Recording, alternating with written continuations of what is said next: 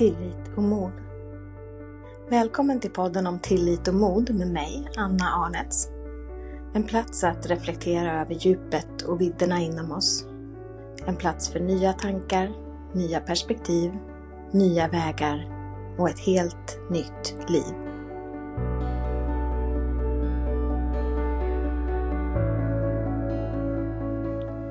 När jag spelar in det här så är det lördag och igår kväll var jag i Uppsala på Uppsala stadsteater och såg 9 to 5.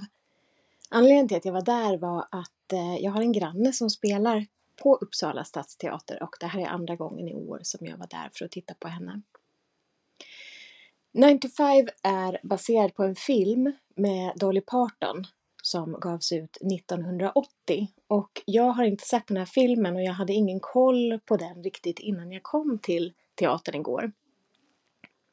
Det enda jag visste var att det finns en låt av Dolly Parton som heter Working 9 to 5. Och när det blev paus så frågade mitt sällskap, som är en annan granne till mig och hon är hon blir 77 nu i år, så vi är, vi är olika generationer och hon hade ju sett den här filmen. Och då frågade hon mig vad, vad jag tyckte om föreställningen och jag var nästan i chock. Av det historiska perspektivet som blir så svindlande kort. Synen på kvinnor på kontor, i det här fallet i USA, 1980. Där en kvinna var ett dekorativt föremål, någon som skulle ha halva lönen, någon som förstås gjorde jobbet. Medan det var en man som fick all ära och cred och befordran. Och jag blev nästan illamående av det här perspektivet. Nu svängde pjäsen och andra akten blev någonting helt annat ehm, och mera komedi och kvinnorna tog över företaget och vände det på rätt köl och blev mer produktiva. Och den sviniga manliga chefen blev förvisad i det här fallet till snöiga Sverige. Men det här gav mig än en gång perspektiv på kvinnors ekonomiska historia och hur fruktansvärt kort den är. Och vad vi kämpar mot utan att se det. 1980 var jag fyra år gammal, så att det här känns ju på ett sätt väldigt avlägset. Men när jag första gången började jobba på ett kontor var 13 år senare, 1993. Då började jag mitt första bokföringsjobb på en ekonomiavdelning. Det är 13 år senare. Det är ingenting. Och det är klart att saker hade ändrats på ett sätt, men å andra sidan så hade det inte ändrats alls. Och när, när man i den här pjäsen skojar lite grann om att lika lön för lika arbete istället för att kvinnorna ska ha halva lönen för samma arbete och säger att ja, det där är väl ändrat om tio år, så vet vi ju att 43 år senare så är det inte alls ändrat. 1994 började jag sen på Handelshögskolan i Stockholm och jag blev klar 1999 och började jobba i finansbranschen. Och det gick ju som kvinna, absolut. Men även där svindlar ju det här historiska perspektivet. Det är inte ens 20 år efter den här filmen spelades in. Och som kvinna förväntades jag lite grann kliva in i den maskulina rollen. Jag kände mig aldrig hemma där och när jag ser på kvinnor i näringslivet så ser ju jag kvinnor som har försvunnit in i mannens ideal. Och istället för att vara sig själv så försöker man vara den man tror att man måste vara för att lyckas på den här spelplanen där man spelar på villkor som inte alls är ens egna. Och det här är ju djupt, djupt sorgligt för jag tror varken att män eller kvinnor egentligen gynnas av det här utan tvärtom. Och, och även i den här pjäsen så är ju bilden av mannen som framställs också oerhört sorglig. För det är ju en man som inte har någon som helst kontroll över sig själv utan det enda han styrs av är sina lustar till kvinnan. För kvinnan är sekreterare och på det sättet tillgänglig i hans värld för honom. Det här är ju en syn på människor, på män och på kvinnor som är så oerhört sorglig och äcklig och förlegad. Och jag blir så oerhört tacksam att jag omger mig med starka kvinnor, kvinnor som tjänar enorma mängder pengar och som bryter sig loss ur det här gamla paradigmet och banar vägen och går före och visar att det finns den gamla tidens företagande, det stelbenta, patriarkala, kontrollerande. Och så finns det den nya tidens företagande, där pengar är magiska och där saker händer som är bortom all logik. Och den världen vill jag leva och verka i.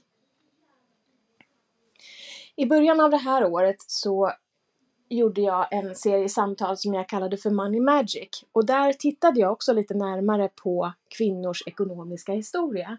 Och varför vi som kvinnor ofta har svårt att känna oss kunniga och bekväma och eh, i kontroll över våra pengar. Och hur lätt det är som kvinna att bara liksom backa undan från siffror och pengar och lämna över allting till sin man om man lever i en relation. Och så har man kanske lite dåligt samvete över det här och känner att jag borde eller jag skulle och så är det ändå liksom lättare att ändå bara göra det. Och när man börjar titta på sin egen familj och tittar en generation tillbaka så börjar man se mönster. Och tittar vi två generationer tillbaka så ser vi ju ännu tydligare mönster. Där det säkert var så att mormor eller farmor var hemmafru och morfar eller farfar var den som tjänade pengar. Mormor eller farmor fick be om pengar till hushållet och till utgifter för barnen och så vidare. Och tittar vi faktiskt på siffror så blir det här ganska skrämmande. Och jag vill börja med USA, även om det inte är här så är det där jag har hittat tydligare siffror på just när det kommer till pengar än i Sverige. Där har vi andra saker som är lite hårresande. Men det var först på 1960-talet som kvinnor fick öppna ett eget bankkonto i USA. Och 1974 så förbjuds det också i USA att neka lån på grund av kön eller civilstatus. Så det är alltså bara knappt 50 år som kvinnor har haft lika tillgång till lån och till kapital och till pengar som män. Man blir mörkrädd, eller hur? I Sverige så har jag inte hittat den typen av statistik, men om vi, om vi bara tittar igenom lite snabbt, vad är det som har hänt? Så 1874, då får en gift kvinna börja mm, få bestämma över sin egen inkomst, så vi är ändå ganska tidiga. Man har rätt till enskild lön och ekonomi. 1884 så blir en ogift kvinna myndig vid 21 års ålder, men en gift kvinna så är det fortfarande mannen som är hennes målsman. 1919 så får kvinnor rösträtt, det vet vi. Och 1921 så blir en gift kvinna också myndig vid 21 års ålder. 1935 får kvinnor lika hög folkpension som män 1946 får kvinnor rätt till lika lön som män inom statliga tjänster. Först 1950, alltså efter både min mamma och min pappa föds, så blir båda föräldrarna förmyndare för sina gemensamma barn. Och ett år senare så tillåts kvinnor att bli förmyndare för sina egna barn om mannen dör. Samma år så får kvinnan också behålla sitt svenska medborgarskap om hon gifter sig med en utländsk medborgare. Hon slutar alltså lite grann vara mannens tillgång, egendom. 1960 så införs lika lön för lika arbete. Ja, det är 63 år sedan. Hur ligger det till där egentligen? 1971 införs särbeskattningen. Och det här är någonting som jag och min 77-åriga granne har pratat om. För när hon var gift och yngre då och jobbade så blev skatten på hennes lön högre än vad hennes lön var eftersom hon sambeskattades med sin man och marginalskatten då var över 100 procent. Trots det valde hon att jobba av principskäl och jag förstår henne. 100 procent.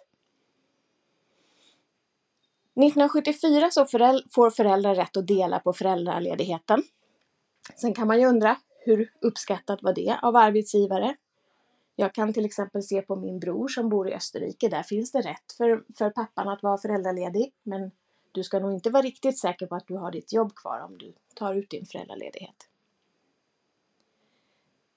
Och 1982 får kvinnor, när de gifter sig, välja om de ska ha kvar sitt eget efternamn eller ta mannens efternamn. Tack och lov säger jag, som första gången jag gifte mig behöll mitt eget efternamn och andra gången jag gifte mig hade kvar mitt namn som mellannamn och min dåvarande mans namn som efternamn. Och när vi sen skilde oss så tog jag bort hans namn och är nu tillbaka till att bara ha mitt eget namn. Den här historien är så svindlande kort. Så svindlande kort. Och, och vi kämpar med, eller mot, så mycket tänker jag, som vi inte ens ser. Så det är inte så konstigt att det är lite motigt ibland. Och när jag ser tillbaka på mig själv, när jag 1999 tog examen från Handelshögskolan i Stockholm, så tänker jag tack och lov att jag inte visste det här. Tack och lov att jag inte visste vad det var som jag liksom gick upp och kämpade mot. Tack och lov att jag var så naiv att jag valde att inte se. Naiv är ofta ett ord som används lite nedsättande. Men ju längre jag lever, desto mer övertygad är jag om att det kan vara så oerhört positivt att vara naiv. För det gör att vi inte ser hinder och svårigheter och motstånd, utan vi bara gör. Och det är på det sättet vi förändrar världen, när vi inte låter oss begränsas av vad samhället säger, utan vi bara går ut och gör. Så är det någonting som jag vill ge dig som lyssnar med dig från det här, så är det fortsätt vara naiv och fortsätt att göra det där som verkar omöjligt. Och så slå inte så hårt på dig själv när du möter det här motståndet i dig själv. För historien är så svindlande kort. Men du och jag har ju förmånen att få vara med och förändra den.